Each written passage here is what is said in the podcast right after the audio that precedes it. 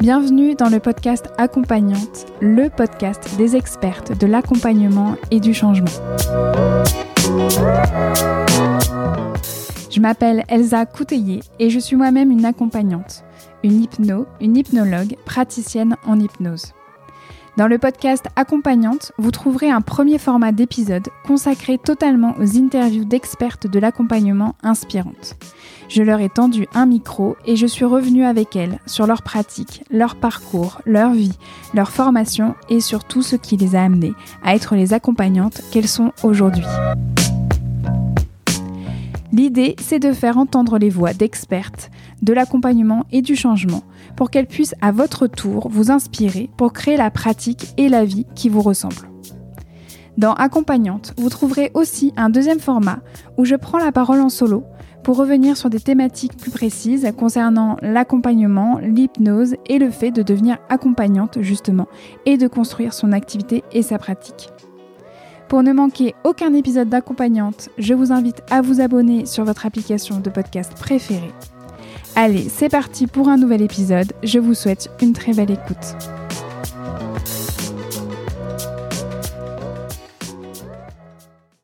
Bonjour et bienvenue à vous dans ce nouvel épisode solo d'accompagnante. Aujourd'hui, vous écoutez la deuxième partie de l'épisode thématique argent et accompagnement. Et cette deuxième partie est sous la forme d'une foire aux questions.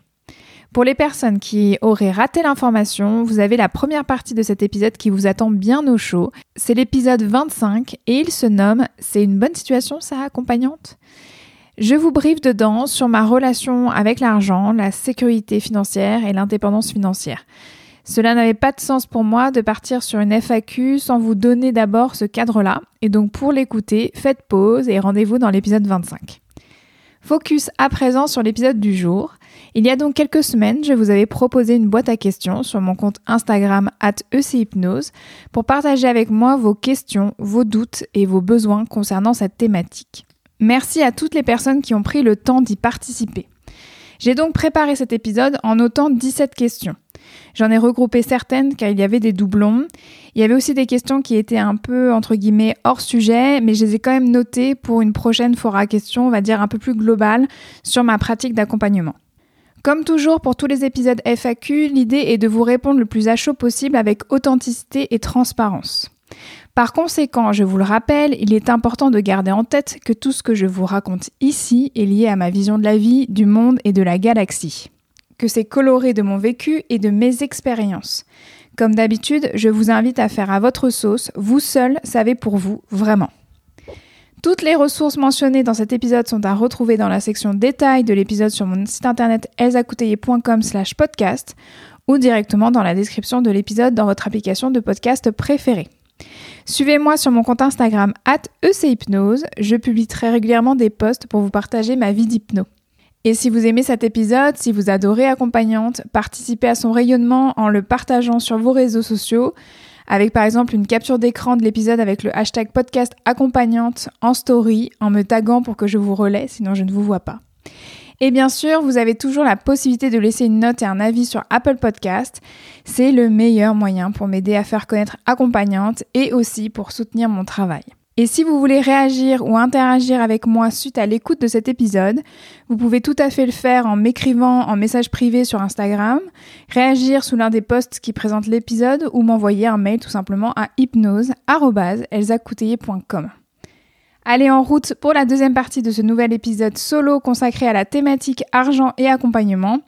Je vous souhaite à toutes et à tous une très très belle écoute et je vous dis à dans trois semaines pour un nouvel épisode. D'ici là, prenez bien soin de vous. Allez, on démarre avec une introduction bis, en fait, finalement, parce que je voulais revenir avec vous sur plusieurs choses avant de plonger dans mes réponses à vos questions. Déjà, j'avais envie de revenir sur le titre euh, donc de l'épisode dernier. C'est une bonne situation, ça accompagnante. Je sais qu'il vous a fait beaucoup sourire et euh, Chloé Elsener, qui est donc une consoeur que j'avais interviewée sur Accompagnante, euh, m'a même envoyé en, message privé, euh, bah, moi je crois qu'il n'y a pas de bonne ou de mauvaise situation. Et en fait c'est exactement ça. Je pense que intuitivement j'ai choisi ce titre-là par, par humour, mais c'est aussi parce qu'il y a un message important derrière, c'est qu'il n'y a pas de bonne ou de mauvaise situation. Il y a vraiment juste la vôtre, celle qui vous convient, celle qui vous permet de vous sentir en sécurité pour vivre votre vie Et quelque part, tout dépend de vos critères, comme par exemple critères de sécurité, critères d'indépendance et puis aussi critères de réussite. Euh, moi, ce que je considère comme une bonne situation, ça va peut-être euh, pas du tout ressembler en fait euh, à ce que vous avez en tête. Donc voilà, c'était pour revenir sur le titre. C'est une bonne situation, ça accompagnante? Je voulais également revenir sur ma relation à l'argent. Je voulais préciser que vraiment c'est quelque chose qui est en évolution. Euh, c'est quelque chose qui est en évolution constante, mais on va dire euh, en évolution lente, très lente. Euh, c'est assez bizarre hein, pour moi, hein, qui suis quand même quelqu'un avec un tempérament de feu, où je passe vite à l'action, où voilà, je prends des décisions rapidement, sauf en fait, voilà, on va dire sur bah, ma gestion financière, sur la thématique financière. Comme je vous l'ai dit dans l'épisode précédent, en toute honnêteté, je pense que ma stratégie actuelle est vraiment celle du flou artistique parce que j'ai trop peur de la sanction euh, démotivante par rapport à hum, la valeur argent que je pourrais donner donc à mon activité. Mais quelque part, j'ai comme une envie de devenir euh, plus adulte. Je ne sais pas trop ce que ça veut dire, plus responsable, peut-être plus, peut-être même plus proactive finalement, euh, plus mature dans cette relation. Mais c'est un processus lent. Voilà, j'accepte que pour une fois, je suis un escargot là-dessus, et peut-être que je vais me prendre un coup de boost prochainement comme j'ai dit, voilà, avec euh, la naissance de mon deuxième enfant, ça va peut-être me donner euh, un boost supplémentaire, euh, je ne sais pas. Je crois que mon focus avec l'argent, avec l'indépendance financière de ces prochains mois, prochaines années, ça va être vraiment l'idée pas forcément d'aller vers, comme je vous disais, plus d'abondance financière, c'est pas ça. On l'entend ça avec des témoignages d'entrepreneurs qui sont beaucoup plus avancés que nous par rapport à cette liberté, cette abondance financière. Au bout d'un moment, eh ben, ils sont un peu chiés, quoi. Il y a, y comme quelque chose qui perd de son sens. Euh, je pense que c'est plus euh, travailler non seulement avec l'abondance financière, mais aussi cette notion de liberté, d'équilibre vie professionnelle, vie personnelle, et aussi d'impact. Donc de travailler, peut-être toujours autant, parce que ça c'est vraiment lié à ma personnalité, mais de travailler mieux avec plus voilà d'impact, plus de, de déploiement, euh, d'exploration, voilà. Donc affaire à suivre. Et à nouveau, pour vous donner un petit peu les backstage de cet euh, épisode spécial argent et accompagnement, je vous avais dit hein, dans l'épisode précédent que quand j'avais annoncé à mon mari que j'allais faire un, un, épisode spécial argent et accompagnement, justement parce que bah, j'avais de plus en plus de questions comme ça euh, qui me venaient de la part de ma communauté, bah, il avait un petit peu rigolé parce que voilà, il me connaît et euh, bah, vous me connaissez aussi maintenant sur ce sujet-là, donc il avait ri, gentiment toujours. Hein. Et euh, il y a quelque chose que je vous ai pas dit, c'est que quand même, moi, ça fait euh, un moment qu'on discute de toutes ces thématiques ensemble. Hein. Euh, il a toujours été là hein, pour me soutenir dans ce projet d'entrepreneuriat. Mais justement, pour essayer de me booster un peu plus sur cette notion d'argent, de liberté financière, d'abondance, il a quand même créé, alors c'est pas que lié à moi, hein, mais il a créé quand même principalement à cause de moi ou grâce à moi, je ne sais pas, un compte spécial sur Instagram il s'est lancé sur Instagram et il a créé un compte euh, autour de l'argent, justement sur euh, l'idée de, prendre en main en fait ses finances. Et il m'a dit que bah oui, en fait, euh, comme je suis une fan d'Instagram, que peut-être s'il faisait passer ses messages via des posts, j'allais les lire et que j'allais prendre en main en fait mes finances. Euh, et, son compte cartonne, donc je suis hyper contente pour lui. Alors je lis, hein, mais pour le moment, je sens que je suis pas encore prête à passer à l'action même là-dessus. Mais je sais que tout est là, toutes les infos sont là, et il fait un boulot génial là-dessus. Et je vous avais aussi parlé du fait que ça avait été hyper important pour moi, en tout cas dans le développement de mon activité, de pouvoir voir ce projet d'entrepreneuriat, cette activité en fait d'accompagnement comme un projet de couple, en fait, une stratégie de couple. Et mon mari a écouté ce premier épisode. Et le premier feedback qu'il m'a fait, c'est que euh, il m'a dit bah, T'as pas parlé du, du, fait aussi qu'on avait fait ce choix de te permettre de te concentrer à 100% sur ta pratique. C'est-à-dire que c'est vrai qu'à un moment donné, euh, bah, quand j'étais en ma première ou mais un an et demi, deux ans euh, voilà, de lancement, on va dire vraiment quand, quand je commençais au tout début, je m'étais posé plusieurs fois, la question était revenue, hein, finalement plusieurs fois la question quand la trésorerie était un peu basse, de est-ce que je devrais pas en fait prendre un, boulot alimentaire? Et à chaque fois, la réponse était la même, que ça soit de lui et finalement après aussi de mes tripes, c'est que non, non, non. J'étais, euh, on a fait vraiment le choix d'être à 100% sur ma pratique. Alors c'était lié euh, finalement à la foi en fait qu'il avait et que j'avais aussi en moi euh, dans ma capacité à pouvoir créer mon activité. Et puis aussi, c'était avant tout comme une envie de garder euh, une puissance d'impact, une puissance énergétique dans le développement de mon activité. Parce que qui veut dire boule alimentaire veut dire quand même euh, déperdition d'énergie. En tout cas pour moi. Il y a peut-être des personnes qui arrivent parfaitement à gérer boulot alimentaire et side project de développement d'activités d'accompagnement. Euh, je sais quand j'étais au centre Sésame, il y avait une réflexologue qui faisait ça, qui le matin était réceptionniste dans un cabinet médical et l'après-midi faisait ses séances de réflexologie. Je pense que ça peut être une bonne manière de se lancer quand on a besoin de sécurité financière, de pouvoir en fait se dire qu'on a voilà ce, ce morceau euh, de ses revenus qui est assuré par du salariat, du job alimentaire. Mais pour moi, c'était pas du tout envisageable. Euh, parce que trop de perte d'énergie, je suis quand même quelqu'un d'assez sensible, je me connais bien maintenant et je sais que le salariat, c'est vraiment pas bon pour ma santé mentale.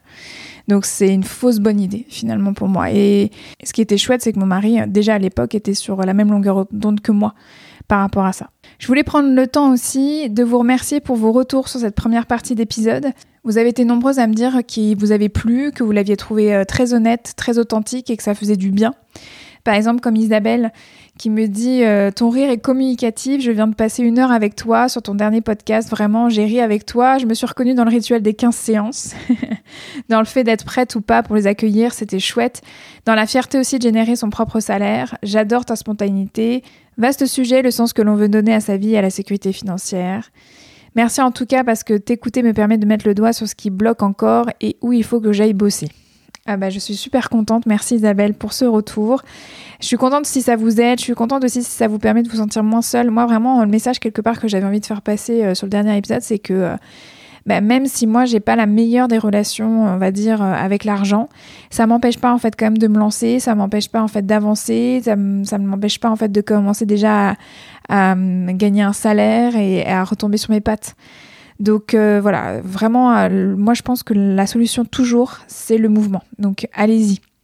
Et si en plus le podcast vous permet euh, de mettre le doigt sur ce qui bloque encore en vous et de vous permettre en fait de travailler à vous, eh ben tant mieux quoi. C'est parfait. Et je sais qu'Isabelle m'avait aussi interpellée sur le fait qu'elle s'était reconnue aussi sur l'idée de, de, soutien dans le couple, mais que finalement on pouvait aussi se poser la question ouais mais si le conjoint ou la conjointe ne te soutient plus, qu'est-ce qui se passe quoi? Et je lui avais un peu répondu pour moi et je lui avais dit bah c'est vrai que chaque chose en son temps, on verra bien. Mais c'est sûr que moi, quelque part, euh, ça, serait, euh, ça serait très difficile. Ça, ça, mettrait, ça compromettrait énormément en fait euh, ma stabilité de vie, ma stabilité financière, mon rôle même en tant que maman, en tant qu'accompagnante. Et ça serait beaucoup, beaucoup, beaucoup, beaucoup, beaucoup de changements à venir. mais bon, chaque chose en son temps. On n'en est pas du tout là. Je touche du bois. Oui, donc ça remettrait en fait en, en question plein, plein, plein de choses. Mais quelque part, moi, je sais que mon chemin de vie, c'est l'accompagnement. Donc je trouverai en fait une solution pour continuer en fait à accompagner, pour continuer en fait ce projet, cette envie d'impact que j'ai. Euh, sinon ça va me bouffer. Si j'arrête de faire ça, je, ne serai pas heureuse. Et, euh, et ça, ça c'est pas, ça c'est pas mon projet. J'ai eu aussi le retour de Yvette qui me dit c'est un sujet tellement fort, merci. Pour moi, l'ouverture vers l'acceptation de l'abondance a été un long chemin difficile, parfois douloureux, plein de doutes. Merci de partager ton expérience, ça fait du bien. Et oui, en fait, toute cette notion d'argent et accompagnement, donc c'est non seulement par rapport à la pratique, à la construction de sa propre pratique, mais c'est aussi comment on se relie à la vie, euh, comment en fait aussi ça construit notre identité personnelle. Et euh, bien sûr, euh, sur cette notion d'acceptation de l'abondance, acceptation du bonheur, acceptation de sa puissance. Bon, ben voilà, parfois, euh, là, comme ce que dit Yvette, c'est pas des chemins aisés. Et parfois, de besoin de beaucoup, beaucoup bosser là-dessus pour que ça puisse s'alléger. J'ai eu également un super retour de Dorian qui nous dit Merci pour cet épisode, mon préféré, je m'y retrouve beaucoup, notamment dans le parcours, conditionnement familial sur l'importance de la stabilité financière et du salariat, la tristesse infinie lors de la signature de mon premier CDI, le renoncement à un confort matériel au profit d'un confort personnel, l'importance de sa stratégie personnelle, l'importance de mon projet au sein du couple. Je travaille désormais beaucoup plus en volume horaire que lorsque j'avais un poste à responsabilité très bien payé dans le secteur de la lutte contre les exclusions, où je faisais quand même exposer 35 heures. Et ça, je fais une parenthèse. On va en reparler dans cet épisode-là de, l'équilibre en fait vie perso vie pro, parce que vous m'avez euh, interpellé là-dessus. Je sais que je gagnerais très bien ma vie aujourd'hui. Est-ce que je regrette? Non. Le shift qui nous fait nous dire ok, là c'est le moment. Je préfère être heureuse mais moins aisée comme accompagnante que asservie comme salariée. Ma liberté d'action n'a pas de prix. Et avec les années, je réalise que je me déleste de plein de choses de ce que je pensais indispensable à mon bien-être sur le plan matériel. Le bien-être vient avant tout de mon épanouissement intérieur. Merci Dorian pour ce super retour. C'est beau de voir à quel point euh, finalement des parcours hyper personnels comme le mien, quand je vous partage ça à chaud, euh, bah, ça résonne fort, ça vibre fort en fait pour d'autres. Et c'est pour ça qu'en séance, moi j'ai vraiment beaucoup de plaisir à accompagner des entrepreneurs ou des personnes qui se posent la question de reconversion professionnelle. C'est vraiment une thématique euh, que j'aime beaucoup. Et merci aussi pour tous vos partages de vie au travers de ces messages que vous m'envoyez en message privé justement sur Instagram. Euh, voilà, j'adore vous lire, j'adorais euh, comprendre, essayer de voir où vous en étiez, vous, dans vos développements d'activité, que ce soit en cours de réflexion ou que vous ayez passé le pas ou que ça y ça fasse un an ou voire même plus. Euh, vraiment, j'ai eu le sentiment de quand, quand je vous lisais que, que, vous êtes toutes des warriors, vraiment. Euh, vous, vous, croyez en vos projets. Euh, c'est vraiment très beau, c'est hyper émouvant. Et comme le message d'Aurélie là qui me dit, moi je me suis lancée en décembre, donc c'est vraiment récent, avec deux enfants et un crédit immobilier en région parisienne. Et j'étais le revenu le plus important dans le foyer. Là, clairement, je suis au bout de mes économies en fin de mois. Hashtag double, double stress de dingue, mais je reste hyper confiante quand même. Merci Aurélie pour euh, ce partage. Je te souhaite vraiment le meilleur pour le développement de ton activité. Je trouve ça magnifique, là, cette confiance que tu places dans ton projet, dans tes ressources personnelles, professionnelles pour pouvoir avancer. Je te souhaite vraiment le meilleur, le meilleur, le meilleur pour la suite. Et la même chose, en fait, pour toutes celles qui pourraient se reconnaître, voilà, dans ces lancements d'activité. Allez-y, croyez en vous. De toute façon, euh, là, c'est le moment. Vous pouvez pas ne pas y aller à fond, quoi. Et ça me fait venir une réflexion, et je pense que je vous en reparlerai parce que ça va sûrement revenir comme message clé euh, dans cet épisode euh, quand je vais vous répondre. Euh, je pense à une question en particulier que j'ai vue tout à l'heure, j'ai pensé à ça, mais je vous la partage tout de suite. C'est cette réflexion autour du de toute manière, j'ai pas le choix, faut que ça marche moi, je me suis dit que finalement, heureusement que j'étais euh, aussi peu lancée dans la vie, mais finalement en galère. Hein. Je pense que vous avez compris que mon niveau de vie, euh, quand j'ai démarré en, dans mon activité d'entrepreneuriat, c'était pas vraiment haut, hein. c'était au ras des pâquerettes. Et donc, ça pouvait pas être pire, mais en même temps, euh, j'avais sacrément besoin que ça aille mieux quand même, parce que j'avais vraiment pas envie de vivre cette vie-là ad vitam aeternam. Et donc, j'avais vraiment ce sentiment de j'ai pas le choix, faut que ça marche. Et euh, quelque part, j'étais contente finalement de ne pas avoir euh, plus mm, de, mois de chômage que ça. Est-ce que je vous expliquerai ça tout à l'heure, mais j'ai eu très peu, très peu de, subventions, on va dire, euh, voilà, de, parachute avec mon, chômage. Et donc, il a fallu vraiment rapidement que je me mette en mode, de toute façon, je vais plus avoir de parachute, il faut vraiment que ça marche. Et ça a été stressant et en même temps extrêmement motivant, parce que je pense que quand on touche le fond, bah, quelque part, euh, on sort les crocs, quoi. En tout cas, moi, c'est comme ça que ça marche chez moi. C'est vraiment quelque chose de motivant, c'est que je bouffe la vie, quoi. J'y vais à fond, j'allume je, je, les gaz et euh, j'y vais, quoi. Et là, vraiment, je suis inarrêtable. C'est-à-dire que tant que j'ai pas atteint finalement mon objectif, il n'y a rien qui va pouvoir en fait m'empêcher de l'atteindre, quoi. J'ai une surmotivation qui se déclenche à ce moment-là. Et j'ai vraiment un élan, voilà, on est au fond de la piscine, et ben je tape euh, au fond et je remonte, quoi. Donc voilà, moi c'est vraiment cette idée que j'ai pas le choix, faut que ça marche. Et je crois que quand on a ce moteur-là, quand on a la chance d'avoir ce moteur-là, alors ça n'empêche pas les peurs. Hein. Vraiment, ça n'empêche pas. Je, je, peux pas dire que j'avais pas peur, hein. mais euh, ça, l'énergie est tellement forte que ça fait, euh, ouais, ça, ça permet en fait de traverser les peurs. Voilà, ce j'ai pas le choix, faut que ça marche. Et pour finir, merci pour vos retours concernant l'idée d'un projet de programme sur l'argent et l'accompagnement. Eh ben, je vois que l'idée vous a plu. Eh ben, je note ça et j'essaye de préparer ça au mieux. Comme je disais, peut-être fin 2022, début 2023, ou peut-être plus tôt même. De toute manière, cette question-là, je la traite déjà dans les séances individuelles. Mais là, ce que je pensais, c'était peut-être de développer ça sous la forme d'un programme en ligne ou d'atelier, en tout cas de coaching collectif. Euh, si l'idée vous plaît, si ça vous intéresse, n'hésitez pas à me solliciter sur, euh, Instagram ou sur mon mail hypnose.elzacouté.com. Comme ça, on en parle. Ça peut être sympa. Et toute dernière chose avant de plonger dans la réponse à cette foire en question, j'ai deux ressources à vous donner. Il y a une ressource qui m'a été en fait transmise par une auditrice. C'est le dernier épisode de Richissime du podcast en fait de Delphine Pinon. Je ne sais pas si vous connaissez. Elle a sorti un épisode qui est le numéro 54 avec Clotilde Dussolier qui s'appelle Nos croyances limitantes liées à l'argent. Donc je vous conseille en fait cette écoute là. Et j'ai une deuxième ressource intéressante pour vous par la synchronicité euh, des astres. Euh, le collectif Switch Collective, je ne sais pas si vous connaissez, j'en ai déjà parlé ici, mais pour les personnes qui ne connaîtraient pas, c'est donc un collectif qui est tourné vraiment vers la reconversion professionnelle. Et ils sortent un dossier spécial argent.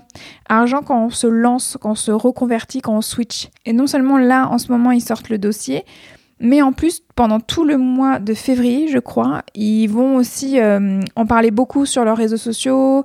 Euh, ils vont partager énormément de ressources dans leurs stories sur Instagram. Et je crois aussi qu'ils vont faire un atelier spécial en fait euh, argent et reconversion. Et donc si ça vous intéresse, je vous invite à aller regarder le compte Instagram donc, de Switch Collective. Et ça y est, c'est parti pour mes réponses à vos questions. On commence par la première, qui n'est pas vraiment une question, mais j'avais reçu il y a quelques temps, même il y a plusieurs semaines, un message sur Facebook. D'ailleurs, entre parenthèses, ne m'écrivez pas sur Facebook, s'il vous plaît, sur Messenger. Je n'y vais pratiquement jamais et je loupe vos messages et c'est vraiment dommage. Euh, je vous invite vraiment, si vous voulez communiquer avec moi, à m'envoyer un mail à hypnose.elsacouté.com ou directement en message privé sur Instagram, mais pas Messenger, pas Facebook, s'il vous plaît. Mais bon, un jour, par chance, j'étais euh, quand même allée voir sur Messenger qu'est-ce qui se passait et j'avais vu donc une auditrice qui euh, m'avait envoyé un message et qui me faisait un retour sur l'interview d'Emmanuel Sardou, l'une des toutes premières interviews disponibles dans la saison 1 d'accompagnante. Et l'auditrice réagissait à une phrase que Emmanuel avait dite concernant justement le développement d'activités quand on était hypno.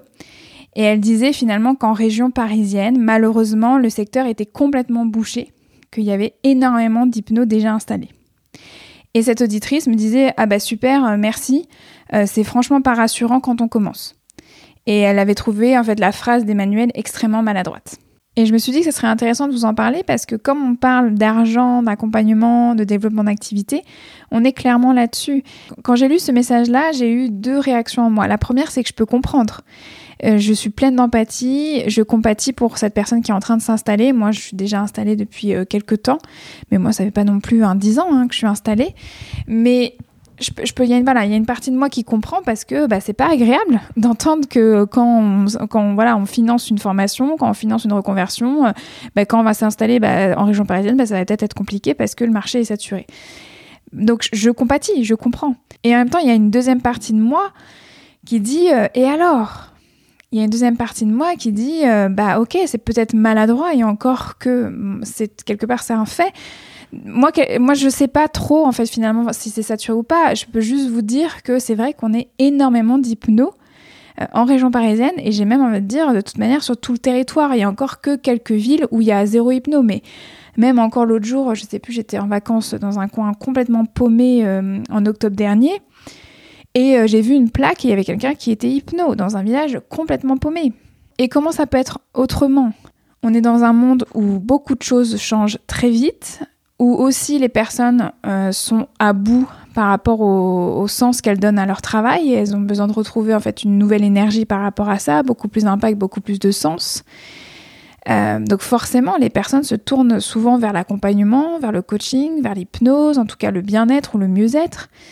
Et euh, en l'hypnose, c'est quand même une des pratiques qui est le plus accessible, alors pas forcément en termes de tarifs par rapport en fait au prix des écoles, euh, mais quand même, au niveau de la durée de la formation, c'est des formations extrêmement courtes. Donc vous avez quand même une possibilité d'une reconversion rapide. Donc tout ça, ça attire énormément de monde. Vous prenez en fait que les stats euh, de, de l'Arche. L'Arche, je crois qu'il y a 2-3 formations par an, voire plus, d'hypno qui sont formés, qui sortent euh, et qui sont diplômés. Et chaque, promotion, c'est environ 35-40 personnes. Donc ça fait du monde chaque année qui s'installe. Et comme on est en région parisienne, ben, ça fait d'autant plus de monde. Donc je comprends en fait cette personne qui me dit ah bah super, c'est maladroit quand même euh, quand on écoute ça, quand on commence, ça fait enfin voilà, merci mais non merci. Bah oui, bah oui. Mais en même temps, je, pense que c'est pas la peine d'essayer de se rassurer en fait, euh, surtout à 100%. Moi, je suis beaucoup plus euh, dans l'équipe de j'y vais mais j'ai peur. J'ai peur mais j'y vais quand même. Surtout que vous me connaissez, je suis une fan en fait du personal branding, je suis une fan en fait de l'authenticité. Et moi, je pense que chaque personne, chaque accompagnant et chaque accompagnante a sa propre valeur ajoutée, a sa propre pratique. Et c'est pour ça, en fait, que j'ai créé ce podcast-là. C'est pour euh, vous faire sentir ça, vous faire sentir que vous êtes unique. Et donc, quand bien même le secteur serait bouché ou serait saturé, vous avez quand même, en fait, votre place à trouver et à créer. Pour moi, ça revient toujours à cette base. Tout dépend de vous, de votre confiance en vous, de la foi que vous portez en vous-même, en vos ressources, en vos capacités et, en votre projet. Et puis, je sais pas vous, mais moi, je suis quand même de la génération où depuis que j'ai 15 ans, on me dit que ça va être très difficile de trouver un job. Euh, même avant, hein, depuis que j'ai 15 ans, j'entends que c'est la crise, j'entends qu'il n'y a plus de boulot, j'entends que c'est difficile pour tout le monde. On m'a toujours dit, mais tu vas voir, quand tu vas arriver sur le marché du travail, ce sera super dur de trouver un CDI, euh, c'est bouché partout, euh, ne fais pas ça parce que c'est bouché, c'est saturé. Franchement, moi j'ai toujours vécu avec ce discours-là, j'ai toujours vécu avec ce truc de tu vas voir, ça va être difficile. Donc franchement, si j'avais dû m'arrêter à chaque fois qu'on m'avait dit en fait tu vas voir, ça va être difficile, là c'est. ça aurait été compliqué, encore plus compliqué. Et euh, finalement, quand, j'ai commencé à travailler, euh, j'ai fait des super belles études et j'ai trouvé un, CDD euh, qui m'a emmené après un CDI tout de suite. Et c'est finalement moi qui n'ai pas voulu après du CDI. Donc voilà, moi je suis de la génération, de toute manière, on m'a toujours dit que tout allait être compliqué. Bon bah voilà, bah ok, bah compliqué, c'est pas impossible. Donc go, j'y vais, je mets les gaz et on y va. Et à présent, on passe à la deuxième question. Plusieurs personnes m'ont interpellé sur euh, mes projets à côté, surtout sur euh, le fait que je donne des cours à l'INALCO, donc l'Institut national des langues et civilisations orientales. Je donne en effet des cours depuis six ans maintenant. Ouais, ça remonte. la vache. Je donne des cours maintenant depuis six ans euh, dans le parcours Master Communication à l'INALCO. Je suis une ancienne élève donc de l'INALCO, j'ai ensuite fait le CELSA et c'est au moment où j'ai été diplômée du CELSA que mon ancien directeur pédagogique de l'INALCO, donc du master communication, m'a appelé pour me confier un premier cours qui était donc sur le personal branding. Il savait que déjà à l'époque, on était en 2006, 2015-2016. Et il savait déjà que je m'intéressais beaucoup, beaucoup au sujet, que j'avais euh, déjà en fait fait ma stratégie pour moi, justement pour euh, mon entrée sur le marché du travail. Et donc, il m'avait sollicité pour que je puisse donner des cours de personal branding à ses étudiants de Master 2, vraiment juste avant euh, leur entrée sur le marché du travail. Et euh, je crois deux ans après, il m'a confié un deuxième cours, comme ça se passait super bien, qui là est un cours finalement d'introduction au métier de la communication. Donc ce qui est intéressant, c'est que dans ce master communication à l'INALCO, je, je, rencontre les étudiants et les étudiantes au tout tout tout début de leur master professionnel à l'INALCO, donc euh, avec ce cours sur euh, l'introduction au métier de la communication. Et je les retrouve à la toute, toute, fin de leur parcours dans le Master 2, donc à l'INALCO. Et là, vraiment, on est sur leur stratégie de communication pour préparer leur entrée sur le marché du travail. Et donc, j'ai reçu plusieurs fois la question de combien je me fais payer pour ces cours-là. Et j'ai aussi reçu ce message un peu plus développé. Tu as déjà partagé que tu donnais encore des cours de communication. En gros, est-ce que ces activités permettent de te faire retomber sur tes pattes? Je te pose la question car c'est ainsi que je fonctionne, avec des activités qui m'intéressent, un peu plus éloignées de l'accompagnement pur, plus rémunératrices, qui me permettent de financer certaines charges de mon activité de sophrologue. Je ne connais que très peu d'accompagnantes qui vivent à 100% des accompagnements. Il y a de la formation, de la supervision ou parfois des activités plus éloignées et c'est intéressant de partager cette possibilité de faire aussi notre petite tambouille interne. Alors oui, en effet. Euh, alors il y a plein de choses hein, dans, dans ce message-là. Alors pour revenir sur combien je me fais payer pour mes cours, euh, je me fais payer vraiment le minimum et l'université publique hein, française ne paye pas cher ses vacataires, hein, on le sait. Mais euh, à nouveau, le jeu financier n'en vaut pas la chandelle, mais c'est pas pour ça que je le fais. Là vraiment, euh, ces cours de, voilà, l'INALCO, c'est une passion. Il y a, c'était quand? C'était l'année dernière, donc ça faisait cinq ans que je donnais les cours. Euh, et, c'était en plein Covid. Je me rappelle, on avait dû basculer tous les cours euh, à distance et c'était. Euh, enfin, j'avais pas envie. Et, et je m'étais dit, bon, bah, allez, il faut savoir quand on fait une saison de trop. Et je m'étais dit, je vais arrêter. Je vais annoncer en fait au directeur pédagogique à la fin de cette année-là que pour l'année prochaine, c'était pas la peine qu'il compte sur moi, qu'il fallait qu'il trouve quelqu'un d'autre parce que je sais pas, j'avais comme quelque chose qui sentait un peu la fin. Et en fait, cette année-là, je suis tombée sur euh, des étudiantes de Master 2, donc pour mon cours de personal branding, extraordinaire. Vraiment, euh, je pense que comme situation extraordinaire à cause du Covid, euh, des cours à distance, tout ça, en fait, c'était une ambiance très très particulière. Et, et, le, cours en fait les a passionnées, elles, elles étaient à fond. je pense qu'elles avaient compris en fait l'intérêt qu'elles avaient en fait de miser à fond sur cette stratégie de communication pour leur entrée sur le marché du travail au vu de la, bah, de la situation euh, sanitaire, quoi, au vu du contexte économique et social euh, de, de, leur entrée sur le marché du travail. Et donc elles étaient à fond, elles étaient passionnées. Et, puis je m'étais autorisée justement à cause de ce, contexte-là un peu plus d'exercices sur le développement personnel, un peu plus peut-être même euh, d'exercices qui touchaient un peu à la PNL et à l'hypnose. Et ça leur avait beaucoup beaucoup plu. Et vraiment, chaque cours était, était vraiment euh, top. Alors difficile, hein, parce que j'avais euh, au moins une de mes étudiantes qui, craquait en fait à un moment donné dans le cours parce que euh, bah, la situation était, était, très très compliquée. Hein. Et à la fin de ce cycle de cours, je sais qu'elles m'ont fait des retours vraiment magnifiques. Et pour me remercier, elles avaient créé une carte sur mesure pour moi avec un super dessin et des mots de remerciement hyper touchant, plus euh, touchant que les uns que les autres. Alors vous imaginez bien que j'ai chialé euh, comme pas possible à la fin de ce cours-là. Voilà, je leur ai dit au revoir avec des trémolos dans la voix et elle pareil. Voilà, bon, c'était hyper émouvant et puis bah voilà, je, garde bien au chaud euh, cette carte de remerciement dans mon fichier Bravo et elles m'ont fait changer d'avis. Et donc je me suis dit bon allez, j'aime tellement transmettre et je me rends compte à quel point c'est important de leur transmettre ces éléments de personal branding, de, stratégie concernant leur communication, concernant leur authenticité, concernant ce qu'elles veulent en fait obtenir dans leur vie professionnelle mais aussi personnelle, que je me suis dit c'était tellement important que je ne pouvais ne, je pouvais pas arrêter. Je, voilà, je devais continuer. Donc je sais pas encore combien d'années je vais faire ces cours-là, mais clairement ce n'est pas du tout pour le côté rémunérateur, parce que je crois que pour euh, je donne 18 euh, heures de cours euh, pour, par exemple, personal branding et 16, heures de cours pour préparation au métier de la communication. Et je crois que la rémunération, c'est autour de 400 euros. Donc clairement, c'est pas ça qui, qui, fait monter mon chiffre d'affaires.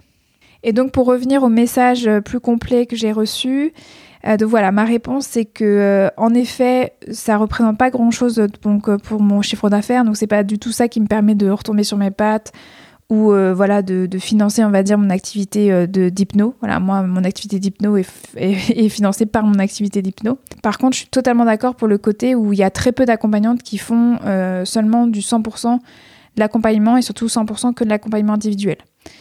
Il y a toujours en effet quelque part un moment donné dans la carrière d'une accompagnante de la formation, de la supervision ou des activités plus éloignées. Alors soit parce que par défaut, parce qu'il n'y a pas le choix, qui a besoin de diversifier en fait justement euh, ses revenus, ou soit aussi c'est pour euh, bah, euh, par, par envie, par goût aussi de la transmission. C'est quand même pas rien de transmettre. On a quand même envie voilà de partager ce qu'on a appris, de aussi tendre la main vers des personnes qui seraient moins avancées que nous. Moi, typiquement, c'est ce que je fais là avec ce podcast là ou même les débuts de supervision et de coaching d'activité que j'ai commencé à mettre en place depuis un an. Et donc en effet, hein, il y a toujours cette possibilité de faire euh, chacun, chacune, en fait, euh, sa tambouille interne pour pouvoir euh, créer la pratique, vraiment l'activité qui vous ressemble et qui vous inspire. Et on passe désormais à la troisième question, qui est plutôt le partage d'une peur. Peur de ne pas avoir de rendez-vous quand on lance son cabinet en tant que thérapeute et donc de ne pas avoir assez de revenus pour payer ses charges. Alors c'est normal d'avoir peur de ne pas avoir assez de rendez-vous quand on se lance, puisque vous vous lancez. Alors, à part si vous avez un réseau de dingue et que vous faites une communication de dingue tout de suite à tout votre réseau et que tout le monde en fait vous court après pour avoir des séances avec vous, je pense que c'est un peu normal au début de galérer à avoir fait beaucoup de séances. Mais à nouveau, la peur, c'est la peur. Euh, vous pouvez très bien faire une séance avec une hypno qui vous apprendra à discuter avec votre peur pour qu'elle puisse avoir la juste place. Parce que c'est à vous de trouver le mix parfait entre votre personnalité, le temps que vous pouvez consacrer justement à votre communication, à la qualité de votre réseau aussi, à votre budget communication. Voilà, pour que vous puissiez travailler en conscience sur votre personal branding, pour créer en fait justement cet effet de levier, cet effet d'attraction, euh, qui vous permettent vraiment euh, de, dire euh, à tout le monde dans cette démarche authentique de Hey, coucou, j'existe, quoi. C'est ça en fait. Euh, à un moment donné, il n'y a pas de raison qu'à force en fait de communiquer sur "Hey coucou j'existe" euh, et, de, communiquer en fait ce coucou-là aux bonnes personnes, il n'y a pas de raison en fait que ça fonctionne pas. Je vous rappelle que vous êtes sur euh, le podcast d'une communicante, ok, hypno mais communicante. Moi, je crois à la communication et je crois vraiment, voilà, comme je vous disais, à cette démarche authentique du "Hey coucou j'existe, viens me voir, je peux t'aider". Si vous êtes intéressé par cette thématique du personal branding et si vous voulez commencer à travailler sur le vôtre, vous avez le numéro 17 qui est à votre disposition. Comment communiquer sur son activité grâce au personal branding? Je vous invite à l'écouter parce que je pense que c'est une ressource qui peut vous être utile si vous réfléchissez à votre communication et justement bah, à cette euh, communication authentique. D'ailleurs, avec la magie du podcast, c'est que cet épisode, ça fait un petit moment que je l'ai publié, mais vous écoutez les choses euh, à votre rythme. Et j'ai une auditrice qui m'a écrit euh, récemment, qui vient de l'écouter et euh, qui m'a envoyé ce message-là. Depuis que je t'ai écrit, j'ai écouté ton podcast sur comment communiquer sur son activité Oh my god, quelle mine d'or, merci pour ce super boulot, c'est bon, j'en ai pris pour des jours de boulot avec ces pistes de réflexion et d'écriture sur mon personal branding. J'en ai parlé hier dans les ateliers d'Omnicité, donc ça c'est ma coopérative d'activité d'emploi, comme ressource car nous étions plusieurs dans le groupe à partager le focus réseaux sociaux pour la nouvelle année, ce podcast tombé à pic. Donc voilà, je vous conseille aussi l'écoute de l'épisode 15, comment commencer à s'installer, parce que je vous parle dedans des différents modes d'accès à la location d'un cabinet et de la possibilité de réduire à un mois votre préavis de départ. Donc voilà, à vous de vous lancer, de voir en fait euh, comment vous pouvez euh, communiquer avec les personnes euh, voilà, que vous avez envie vraiment d'accueillir dans votre pratique.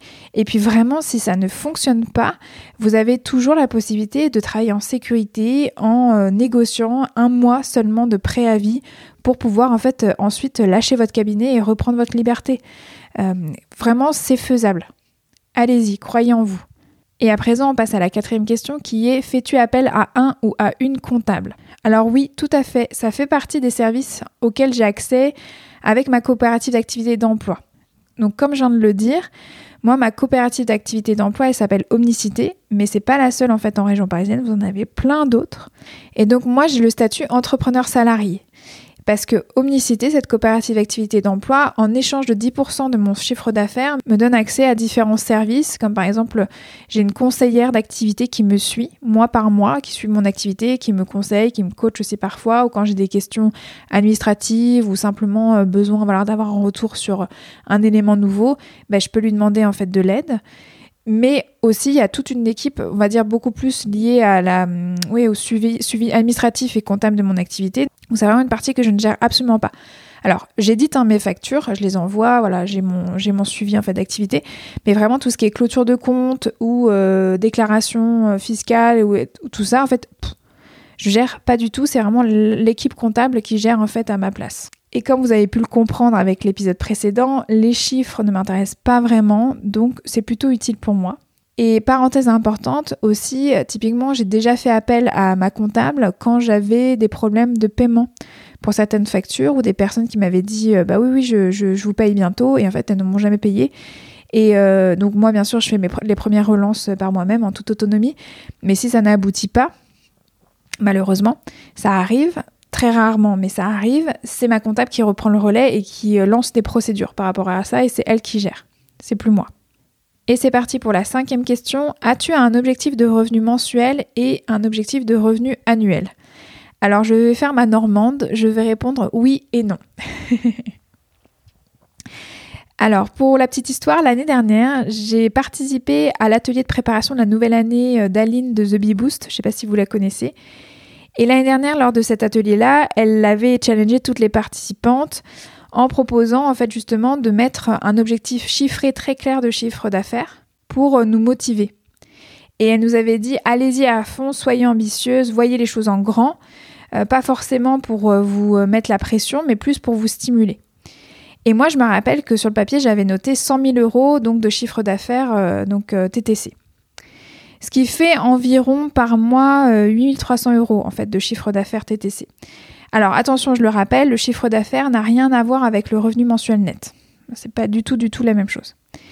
Et donc 100 000 euros TTC et donc par an et 8300 euros TTC en fait de chiffre d'affaires par mois, c'est énorme hein. et en même temps c'est faisable. Mais c'est faisable si on ne fait pas, selon moi, hein, là c'est vraiment mon avis personnel et professionnel, si on ne fait pas que de l'individuel, ou si on fait vraiment que de l'individuel, c'est vraiment en mode Wonder Woman, euh, j'y vais à fond, mais saupoudré pour moi de cramage. C'est-à-dire que c'est pas du tout, euh, on va dire, écologique euh, pour ma personne. Mais à nouveau, chacun, chacune fait comme il peut, comme il veut. Donc pour répondre à la question, oui, à l'époque, en fait, il y a un an, j'avais cet objectif un peu global de revenus annuels, de revenus mensuels en tête. Mais ça n'a jamais été vraiment quelque chose où euh, je me suis dit, il faut absolument que je les atteigne, et je me mettais une pression de malade et je faisais tout pour y aller. Non, non. C'était plus quelque part une orientation, un aller vers. Et c'est d'ailleurs plutôt comme ça que je fonctionne. Euh, je suis quelqu'un qui déteste les contraintes, donc si euh, je commence à mettre des intentions trop fortes, en fait, ça me saoule vite et je, fais tout le contraire. Quoi. Mais je crois que oui, globalement, c'est une envie qui est là, qu'à un moment donné, j'arrive à atteindre en fait ces chiffres-là, 8300 euros voilà, de chiffre d'affaires par mois, 100 000 euros en fait pour l'année, 100 000 euros pour un chiffre d'affaires, c'est assez symbolique. Une fois qu'on a passé cette barre-là, quand même, quand on est accompagnante et qu'on crée sa propre activité, on se dit euh, waouh, c'est bon, ça va quoi, j'ai réussi là. Il y a quelque chose qui, qui, qui est installé. Donc voilà, oui, j'ai globalement en fait un objectif de revenu mensuel et revenu annuel en tête, mais est-ce que je les ai atteints pour le moment? Euh, Pas du tout. Vraiment pas du tout. Donc c'est pour ça que j'ai envie de dire euh, oui et non. Euh, globalement, par mois, je sais que je rentre dans mes charges et que je peux me payer un peu plus qu'un SMIC quand je fais minimum 4000 euros de chiffre d'affaires hors taxe. Et là, quand je reprends mes chiffres euh, de 2021 sur l'année, sur les 12 mois, il y a 4 mois où j'étais en dessous de 4000 euros de chiffre d'affaires hors taxe. Donc, voilà, j'y arrive pas toujours. D'ailleurs, c'est sur la période juillet, août, septembre, octobre. Euh, ça correspond à l'été où voilà, il y a quand même moins de monde. Et puis en plus, le fait que j'ai pris cette année, pour la première fois en 4 ans, un mois de vacances vraiment euh, complet, où j'ai complètement déconnecté. Et ensuite, septembre-octobre, voilà, moi, il y a eu un ralentissement, j'ai eu moins de monde. Et en plus aussi, j'avais réduit volontairement mon nombre de séances car j'étais très fatiguée en fait par la grossesse. Et donc, je savais que mon niveau d'énergie était plus bas. Donc, pour rester dans un niveau, par contre, qualitatif de présence auprès de mes accompagnés, j'avais réduit en fait la voilure et euh, j'étais moins disponible. Donc, vous sentez de toute manière qu'il y a toujours ce lien hein, dans les objectifs de revenu mensuel, revenu annuel. Ok, ouais, mais tout dépend toujours de l'énergie, de est-ce que je vais être vraiment disponible ou pas pour mes accompagnés. Si je travaille pas, si je travaille moins, eh ben je me rémunère moins ou je me rémunère pas. Et c'est parti pour la sixième question. Quels étaient tes objectifs financiers au début? Est-ce que tu avais un business plan? Alors de mémoire, je crois que je n'avais aucun objectif financier à part réussir à me payer un SMIC. Vraiment, voilà, moi mon objectif c'était déjà euh, de me payer un SMIC. Et c'était déjà énorme pour moi. Alors c'était euh, vraiment euh, euh, une chute drastique de, voilà, de mon niveau de vie, enfin de mon niveau de vie potentiel, hein, comme je vous ai dit. Hein. Moi, j'ai complètement pété un câble au moment où j'aurais pu passer justement en CDI, où vraiment où là j'aurais pu m'assurer une hausse de niveau de vie vraiment pouf exponentielle mais puisque en fait ça a déclenché chez moi en fait une instabilité émotionnelle et mentale incroyable bah, j'ai décidé de me reconvertir et donc déjà moi à l'époque j'étais assez prudente euh, mais aussi quelque part réaliste. Je me suis dit déjà, quelle fierté ça pourrait être de réussir à, hum, voilà, à construire une activité qui me permette au moins de me rémunérer sur un SMIC. C'était vraiment le minimum, le minimum du minimum. J'étais encore dans mon appartement pourri, je n'avais pas énormément de frais, j'avais pas d'enfants, donc je me suis dit déjà en fait si je peux me générer un SMIC à moi toute seule, eh ben, déjà je serais super fière. C'était ça en fait mon objectif financier de base. Après, niveau business plan, je n'en avais aucun. Vraiment, en toute transparence, je n'avais aucun business plan. Je vous invite à écouter l'épisode précédent pour vous faire vraiment euh, ressentir euh, dans quel état d'esprit j'étais au moment où je me posais toutes ces questions sur l'argent et sur la reconversion. Je n'avais aucun euh, business plan. Je crois que j'avais vraiment même pas regardé la concurrence dans la zone où je pensais m'installer, donc le 10e arrondissement. Je crois que j'avais regardé vite fait combien de personnes on était aux alentours et vraiment, euh, je crois que j'ai oublié ça tout de suite. quoi. C'était pas du tout une donnée importante pour moi parce que je me suis tout de suite concentrée à 100% sur ma valeur ajoutée et sur ce que j'appelle moi ma copie. Voilà, j'avais mon chemin, j'avais ma copie. Euh, voilà, j'étais, vous savez, c'est comme quand on est dans ces salles d'examen, ça sert à rien de regarder à quel point en fait le camarade de droite ou de gauche euh, euh, gratte et gratte et gratte euh, des pages pour sa dissertation. Il faut rester en fait les yeux sur sa copie. Et moi, dès le départ, en fait, j'ai mis en place euh, cette tactique pour rester vraiment focus sur moi, sur ma valeur ajoutée, sur mon expérience. Et on passe désormais à la septième question. Es-tu satisfaite de ta situation financière? Et là, je vais répondre assez rapidement parce que je crois qu'en introduction, je vous ai déjà répondu, je vous ai déjà dit en fait où j'en étais par rapport en fait à ma relation avec l'argent en ce moment. Alors, euh, quelque part, à nouveau, je vais faire ma normande, mais dans l'autre sens, non et oui. C'est-à-dire que je suis pas satisfaite de ma situation financière parce que je sens que je suis pas du tout arrivée au bout du chemin.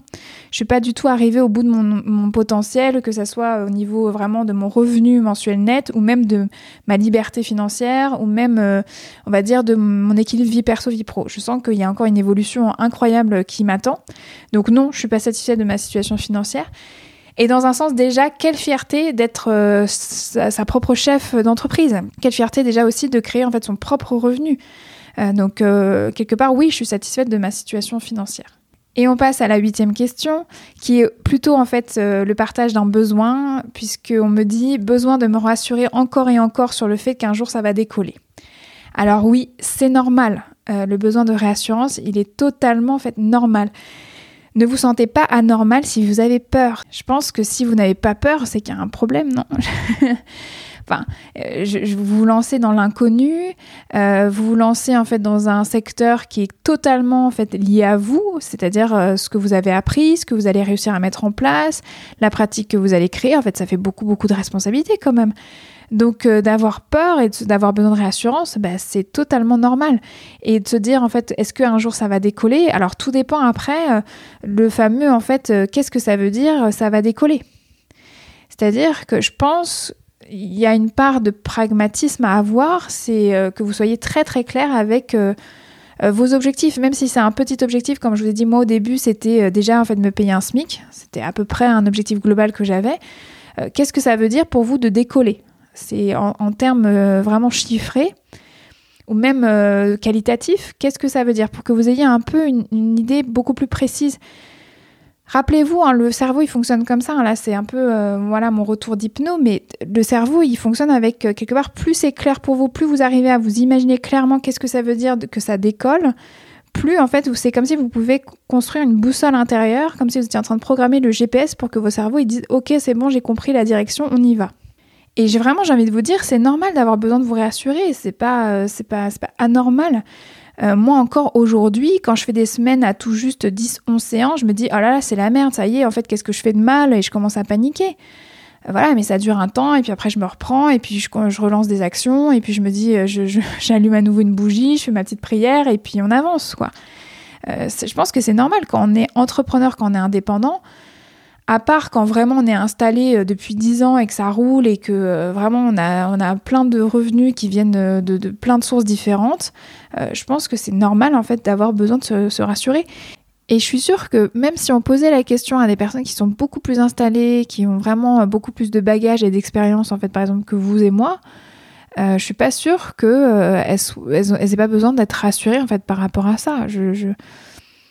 On n'est jamais à l'abri euh, que qu'à un moment donné ça fonctionne plus. Enfin, quelque part. Ou, même en fait le pire c'est que ça nous plaise plus et qu'on là on se demande bah, qu'est-ce que je fais maintenant quoi. Ça, ça c'est ma peur à moi ça. on passe à la neuvième question. Comment pérenniser ton activité financièrement parlant?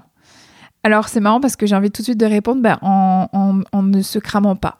Voilà, en évitant absolument l'épuisement professionnel. Euh, je pense que financièrement parlant, c'est le meilleur moyen en fait de pérenniser votre activité, c'est de prendre soin de vous. Alors c'est extrêmement difficile. En tout cas, moi, je, suis toujours en, cours d'apprentissage. Hein. Je ne fais pas ce podcast pour rien. Je ne vais pas interviewer des consoeurs euh, euh, pour rien. En fait, je leur pose hein, cette question de comment elles font pour prendre soin d'elles. Hein. c'est pas pour rien. mais pour répondre plus concrètement à la question, comment pérenniser ton activité financièrement parlant, ben, c'est aussi comme ce que je viens de dire finalement avec la question, avec la réponse précédente, c'est en diversifiant ses sources de revenus au sein de son activité et en dehors aussi de son activité. Quelque part, c'est euh, ce fameux adage de ne pas mettre tous ses œufs dans le même panier. Quand on voit les expertes de l'accompagnement aujourd'hui, celles qui sont euh, vraiment en fait dans la place, on va dire depuis longtemps, c'est rare de voir euh, des, thérapeutes qui ne font que de l'individuel. Il y a toujours un projet en fait annexe, voire même l'individuel devient en fait annexe, et c'est plus en fait les formations qui prennent plus de place voilà, il y a toujours soit de la formation dans une école ou soit carrément des personnes qui ont formé leur propre euh, formation, leur propre école de formation. Il y a aussi souvent de la supervision, il y a aussi souvent des stages, des ateliers, des programmes en ligne, euh, voilà, de l'entreprise. Euh, de la vente de séances audio. Enfin, voilà, c'est. Je pense que le meilleur moyen de pérenniser son activité financièrement parlant, c'est de diversifier en fait ses sources de revenus. Je disais là au sein de son activité, mais aussi en dehors de son activité. De toute façon, quand on a le goût euh, quelque part d'entreprendre, on a aussi le goût de découvrir peut-être d'autres manières de générer en fait euh, ses propres revenus. Et vous avez, je sais pas là, je vais, je sais pas, vous parlez de l'immobilier, des crypto-monnaies. Enfin, moi, j'y suis pas du tout encore là-dedans, mais pourquoi pas un jour? Et c'est parti pour la dixième question qui est plutôt une peur là cette fois, c'est peur de gagner moins qu'en étant salarié et donc de travailler plus et de déséquilibrer équilibre pro et perso. Alors moi je suis pas la mieux placée pour parler d'équilibre pro et perso euh, parce que euh, moi j'ai un équilibre dans le déséquilibre. Moi je vis comme ça, je vis à 100 à l'heure avec 36 projets.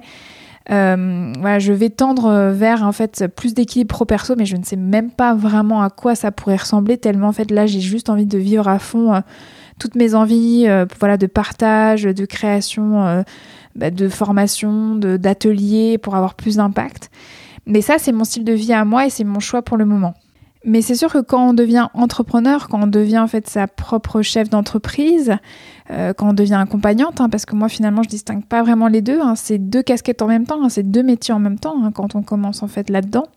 Il y a quelque chose quand même qui revient assez souvent, c'est que c'est lorsqu'on devient voilà sa propre patronne, euh, quand on devient en plus accompagnante, euh, bah oui, il y a un déséquilibre qui peut se créer entre vie perso vie pro, surtout au début quand on démarre.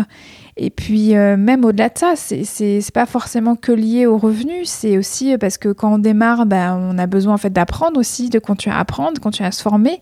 Donc euh, on investit aussi beaucoup d'argent dans des formations, mais aussi a tout ce qu'on fait à côté, euh, en écoutant des webinars, euh, en suivant des programmes en ligne, en se formant certes sur sa pratique en elle-même, mais aussi sur tous les aspects beaucoup plus marketing et de communication.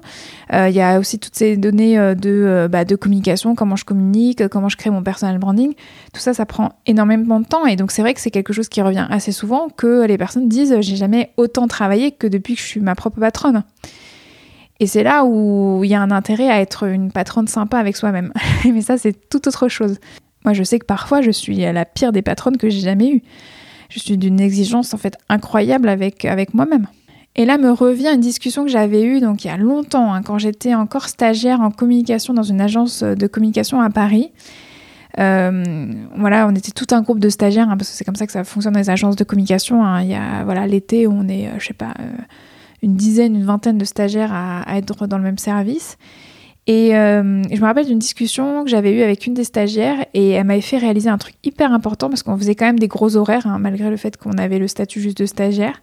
Et elle était déjà très au clair alors qu'elle avait quoi, 22, 23 ans même pas avec le fait qu'un jour elle, serait entrepreneur, un jour elle monterait sa propre agence de communication, un jour en tout cas elle serait indépendante. Elle aurait un passage où voilà, c'est, elle est indépendante et puis après peut-être qu'elle serait euh, aussi créatrice euh, d'une agence de communication. Et elle me le disait dans le sens où de toute manière euh, à faire des horaires à la con comme, comme on est en train de faire, autant en fait être indépendante, autant être freelance, autant être entrepreneur et en fait travailler pour soi-même. Et c'est fou parce que j'avais jamais réfléchi en fait euh, de cette manière-là. C'est vrai que je m'étais dit, c'est vrai que moi en fait je travaille beaucoup, j'ai une grande grande grande capacité de travail. Ça y est vraiment, euh, je voilà, moi je fais, j'ai une résistance voilà à faire beaucoup d'horaires. Alors euh, non, faut pas faut pas déconner hein, quand même, mais je fais quand même beaucoup beaucoup d'horaires et ça me gêne pas vraiment. Je sais que cette cette discussion là, elle m'avait fait tilt et c'est vraiment dans les mois et même les années en fait après où ça a infusé, ça a infusé, ça a infusé, ça revenait en fait en boucle à différents moments clés en fait de ma vie. Quand je faisais beaucoup d'horaires en tant que salarié et, et je me rappelais cette discussion là. Et puis ça a joué en fait dans mon déclic et dans ma décision de me reconvertir. Je me suis dit de toute façon c'est vrai que euh, je bosse beaucoup en tant que salarié, mais finalement euh, j'en vois pas vraiment les fruits peut-être que ça serait beaucoup plus satisfaisant, beaucoup plus euh, gratifiant si je bossais le même nombre d'heures, voire peut-être même plus. Hein. Mais au moins, là, c'est moi qui décide et je le fais pour moi. Je le fais pour ma pomme, quoi. Donc voilà, c'était pour vous partager un élément qui, qui moi, m'avait beaucoup travaillé euh, pendant des années et des années. Et je pense, en fait, m'a amené doucement, mais sûrement vers, en fait, l'entrepreneuriat. Et comme toujours, tout dépend de votre besoin de sécurité financière à vous et ensuite de comment vous avez envie de pratiquer. Si c'est l'équilibre vie pro, vie perso qui vous importe avant tout, vous allez développer un schéma d'affaires en conséquence, en faisant par exemple avant tout euh, de l'entreprise, des ateliers collectifs et après seulement de l'individuel. Ou vous pouvez aussi euh, aller directement sur des tarifs très très très hauts en individuel si vous vous sentez capable d'assumer ces prix-là. Euh, c'est-à-dire que vous n'avez pas forcément à travailler énormément aussi pour être dans l'abondance financière. Euh, moi, je sais que je travaille énormément, c'est mon truc, voilà, c'est lié à mon éducation. Peut-être qu'à un moment donné, j'en aurai marre de tout ça et je vais passer au slow entrepreneuriat et je vais, je vais apprendre d'un coup à travailler mieux, moins, mais mieux. Enfin voilà, tout ça, c'est des, des, cycles d'apprentissage, c'est des processus d'évolution. Comme je vous ai dit, pour le moment, moi, c'est vrai que je suis pas la mieux placée pour vous parler d'équilibre pro-perso. Mais pour revenir sur euh, l'idée d'aller peut-être directement sur des tarifs très hauts, à un moment donné, personne ne nous met un couteau sous la gorge quand on décide de nos prix. Si vous, vous considérez que vous avez une grande expertise dans un domaine particulier de votre pratique, bah, à vous en fait de vous dire que vous avez le droit de décider d'avoir des prix super hauts ou euh, que par exemple si euh, vous vous avez vraiment besoin d'un équilibre fort entre pro perso et que par conséquent bah, vous n'avez pas envie de travailler beaucoup bah, que euh, bah, donc vous n'avez pas envie, par exemple, de faire beaucoup de séances individuelles, mais que vous n'avez pas non plus envie de partir sur du coaching collectif ou des ateliers collectifs ou de l'entreprise parce que ça vous attire pas, bah, à vous de trouver en fait comment vous allez créer des, voilà, des, des séances hyper riches, à valeur ajoutée forte, avec des tarifs super hauts. En fait, tout est possible. Vous êtes chef de votre entreprise, vraiment, c'est à vous de créer l'activité qui vous ressemble. Et l'activité qui est en lien avec vos besoins, qui est en lien en fait avec vos valeurs. Et si euh, la valeur principale c'est la famille, c'est l'équilibre pro-perso, euh, bah, en fait euh, vous avez le champ libre pour créer la pratique en fait qui vous va. Et je vous dis pas que tout ça va se mettre forcément du jour au lendemain dès votre première année d'activité. je vous le souhaite si c'est le cas. Mais c'est tout ça, c'est des questions en fait que vous pouvez vous poser, que vous pouvez en fait voilà essayer de vous reposer aussi au fur et à mesure de l'évolution de votre pratique. Mais c'est vrai que euh, qu'il y ait une peur en fait de gagner moins qu'en étant salarié et aussi de travailler plus et euh, donc de déséquilibrer équilibre vie, vie pro vie perso. oui, je vais pas vous mentir, c'est souvent le cas, en effet. Mais c'est pas du tout gravé dans le marbre. Et si ça vous convient pas, moi je pense que vous avez plein de manières de faire autrement. Et on passe à la onzième question. Au sujet de ton congé maternité, comment ça se passe? Est-ce que tu es en autofinancement ou autre? Alors, moi, comme j'ai le statut entrepreneur salarié, je cotise au régime général. Donc, j'ai les indemnités d'une salariée. C'est-à-dire que bah, moi, j'ai cotisé euh, sur mes derniers mois et donc euh, j'ai euh, la sécurité sociale qui prend le relais et qui va me verser des indemnités pour tout le temps de mon congé maternité. Par contre, élément moins cool de cette période de congé maternité, c'est que pendant toute cette période-là, je n'ai pas le droit de faire des notes de frais pendant ce laps de temps. Donc, j'ai quand même une partie qui est en autofinancement puisque mon loyer de cabinet court toujours et donc là, bah, c'est à mes frais personnels. Donc oui, j'ai un congé maternité qui, euh, est financé par la sécurité sociale, mais bon, en fait, j'ai cotisé hein, puisque je suis au régime général. Et euh, en même temps, j'ai une partie qui est autofinancée avec, par exemple, mes charges concernant mon loyer de cabinet. On passe à la deuxième question. De combien est le loyer moyen d'un cabinet? Alors ça, je crois que je vous avais répondu justement dans l'épisode 15, comment commencer à s'installer. Euh, je crois que j'avais donné le montant que pour 5 jours, j'avais regardé. En moyenne à Paris, c'est 900 euros. Mais à vérifier, je vous laisse vérifier par vous-même. Treizième question, Comment fixer le tarif d'une consultation? Alors, ça fait écho, en fait, c'est intéressant à ce que je disais un peu plus haut. Euh, alors, pour moi, il y a plusieurs étapes. C'est que vous pouvez regarder bah, le, marché global, en fait. Hein. C'est-à-dire que si vous êtes hypno, euh, à combien, en fait, sont les hypnos de votre région, de votre secteur? Euh, Ça vous donnera une première idée. Après, tout est lié à vous. Donc, quel est votre sentiment quand vous voyez ce tarif-là? Quand vous voyez que, que à peu près tous vos collègues sont autour, je ne sais pas, de 80 euros, est-ce que vous trouvez que c'est juste, que c'est pas juste? Est-ce que vous arrivez facilement à vous dire que vous allez l'assumer ou pas, ce tarif-là? Et puis bien sûr, euh, bah, c'est lié peut-être au marché global, mais est-ce que vous, vous avez une expertise supplémentaire? Est-ce que vous, vous avez tant d'années d'expérience avant, euh, peut-être dans un autre domaine, mais qui va vous servir directement là dans l'accompagnement? Est-ce que vous donnez à vos séances une valeur ajoutée supplémentaire? Je ne sais pas si par exemple, est-ce que vous recevez dans un lieu extraordinaire euh, premium et que vous offrez en fait, je sais pas, le café ou un déjeuner ou franchement là je dis n'importe quoi, mais est-ce qu'il y a un élément premium en plus euh, par rapport à votre séance? Bah, tout ça, en fait, euh, ça compte dans le tarif d'une consultation. Imaginez presque un entonnoir, c'est-à-dire que vous prenez l'information de l'extérieur, vous regardez un peu ce qui, se passe autour de vous, et après vous le ramenez en fait vers une référence interne de ok qu'est-ce que ce tarif-là pourrait en fait raconter de vous? Est-ce que vous trouvez que c'est une histoire que vous, vous aimeriez en fait euh, raconter? Ou est-ce que vous avez besoin de faire des modifications pour que ça puisse vraiment vous ressembler? Je pense que c'est vraiment comme ça qu'on peut fixer le tarif d'une consultation. Et à nouveau, tout dépend de vous. C'est ce que je disais un peu plus haut. Il n'y a personne qui vous met un couteau sous la gorge en fait pour euh, donner vos prix. Hein.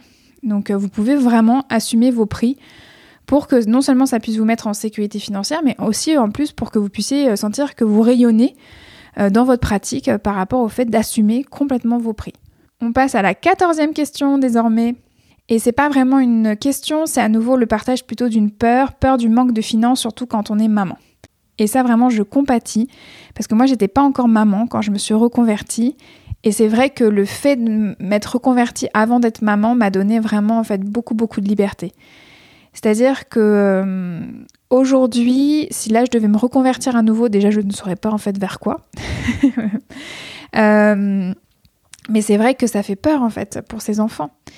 Euh, je vous ai parlé du dossier qui était en train de sortir de la part du collectif Switch Collectif sur euh, justement le Switch et euh, l'argent. Mais je crois savoir aussi que dernièrement sur leur blog ou sur leur compte Instagram, il y a eu un live où il y a eu des articles qui ont été publiés sur le fait de switcher, de se reconvertir quand on est parent. Donc je vous laisse en fait regarder euh, voilà, il y avait vraiment, c'était Clara Delatras qui, était, qui est la cofondatrice en fait de Switch Collective qui euh, avait fait un live là-dessus parce qu'elle-même, euh, elle s'était reconvertie au moment où elle avait envie de construire en fait sa famille. Donc regardez si ça vous parle pour que vous puissiez en fait trouver des ressources intéressantes justement sur cette thématique de quand on est parent, ben, comment on fait quand on veut se reconvertir. Et moi, quelque part, je crois que les enfants, c'est un moteur en mode aussi pas le choix. C'est ce que je vous disais beaucoup plus haut c'est que euh, si je le fais pas pour moi, bah, je me bouge les fesses en fait pour eux. Ça me rappelle en fait une entrepreneur dont j'ai complètement oublié le nom, mais qui est vraiment une entrepreneur euh, à succès et qui a, je crois, quatre enfants, dont deux euh, en situation de handicap. Et elle disait que en fait tous les matins elle avait la niaque, mais niaque de malade, qui lui permettait vraiment de défoncer tous ses chiffres d'affaires et d'avancer comme une fusée, grâce en fait justement à ses enfants que c'est ses enfants qui lui donnaient en fait ce moteur de toute façon j'ai pas le choix, je le fais en fait pour eux. Donc quelque part ça peut être quelque chose de bloquant mais aussi d'extrêmement motivant de pouvoir être sa, propre patronne, sa, voilà, de, créer en fait son activité, sa pratique et que ça fonctionne. Non seulement dans l'idée que bah, j'ai pas le choix, parce que bah, quelque part il faut toujours un toit sur la tête et quelque chose dans l'assiette, mais aussi, euh, je pense aussi par rapport au modèle qu'on veut donner euh, à ses enfants, euh, au rayonnement qu'on veut avoir dans sa vie privée et de, voilà, de pouvoir euh, dire à ses enfants que, c'est possible et qu'ils peuvent aussi créer leur vie, la vie qui leur ressemble. Ça me fait penser à l'interview d'Émilie Pernet. Elle en, elle en parle surtout quand elle dit que le fait d'avoir écrit des livres, d'avoir en fait des livres qui portent son nom dans sa bibliothèque et qu'elle montre à ses filles, eh ben, regarde maman, elle a écrit elle a réalisé son rêve de petite fille, euh, que c'est extrêmement boostant pour elle et euh, que ça lui génère une fierté de dingue et je ne peux euh, que la comprendre. Et on arrive à la quinzième question, est-ce que tu recommandes d'avoir des sous de côté?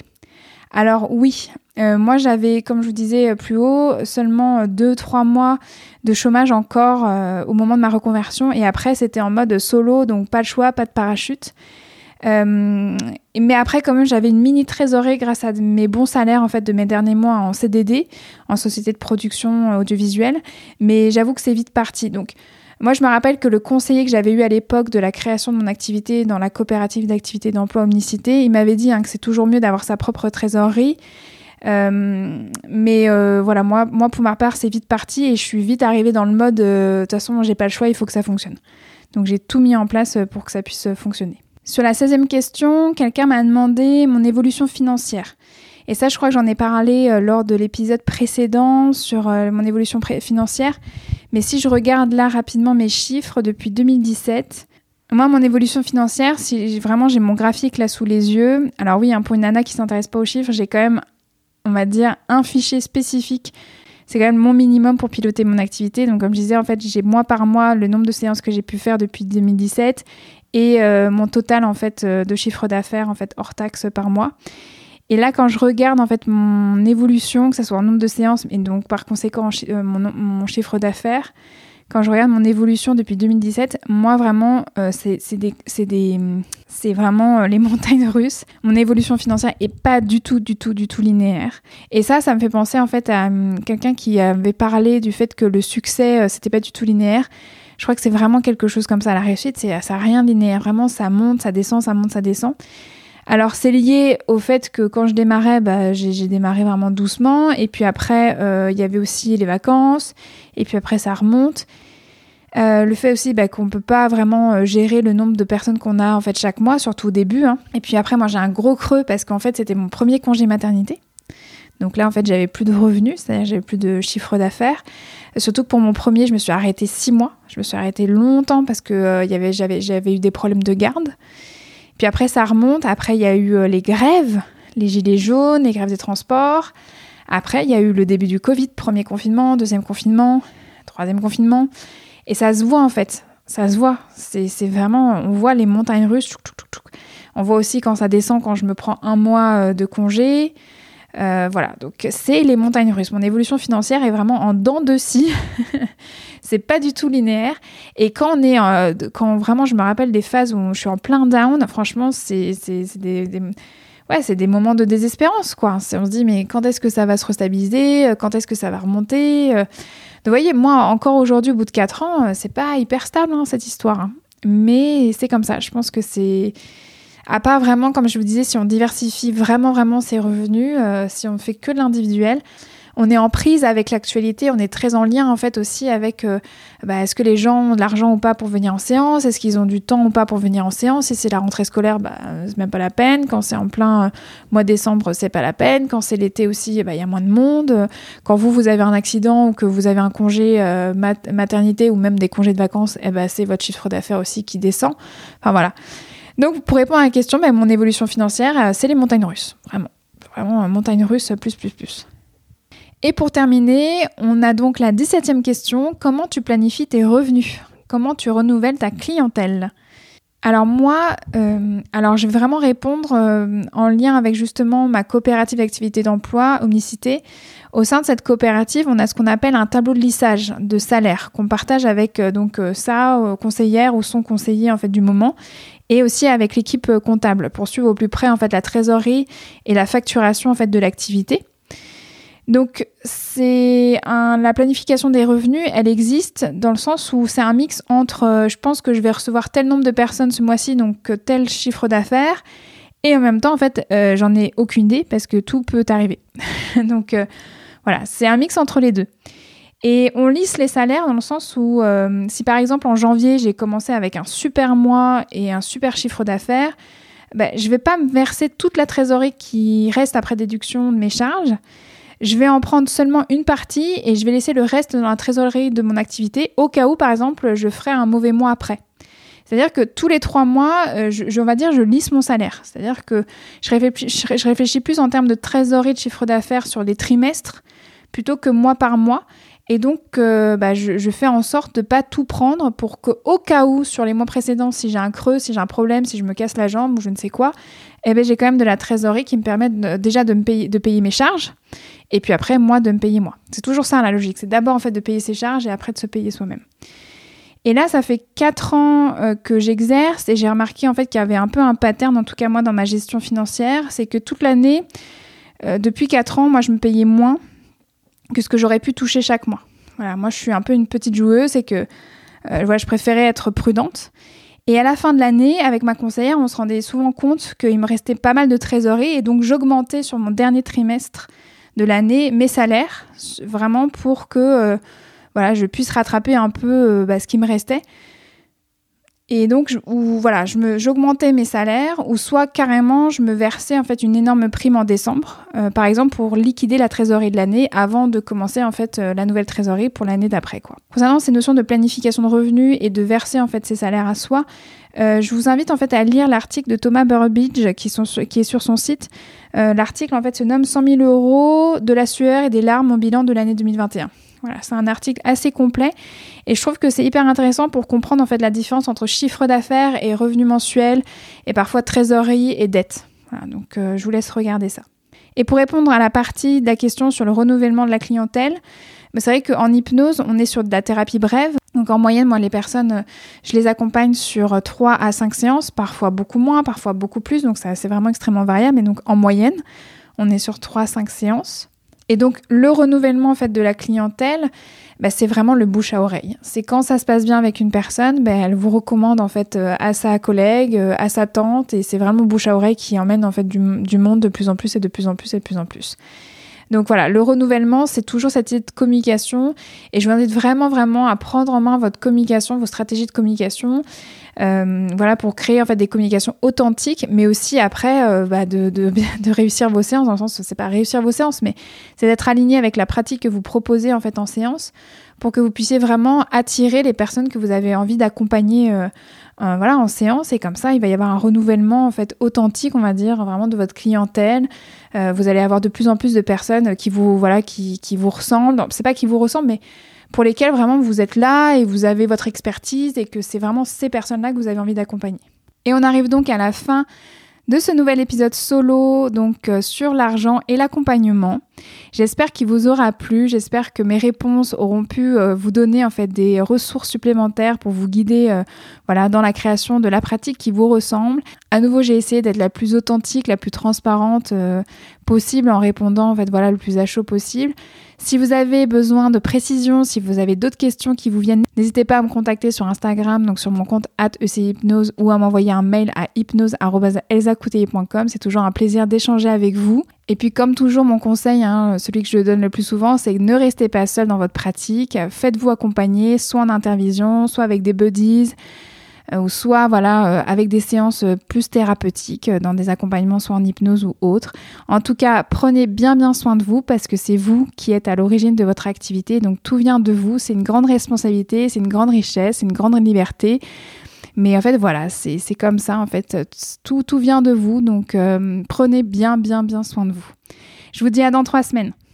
Vous pouvez retrouver toutes les notes de cet épisode ainsi que tous les épisodes d'accompagnante sur mon site internet elsacouteiller.com.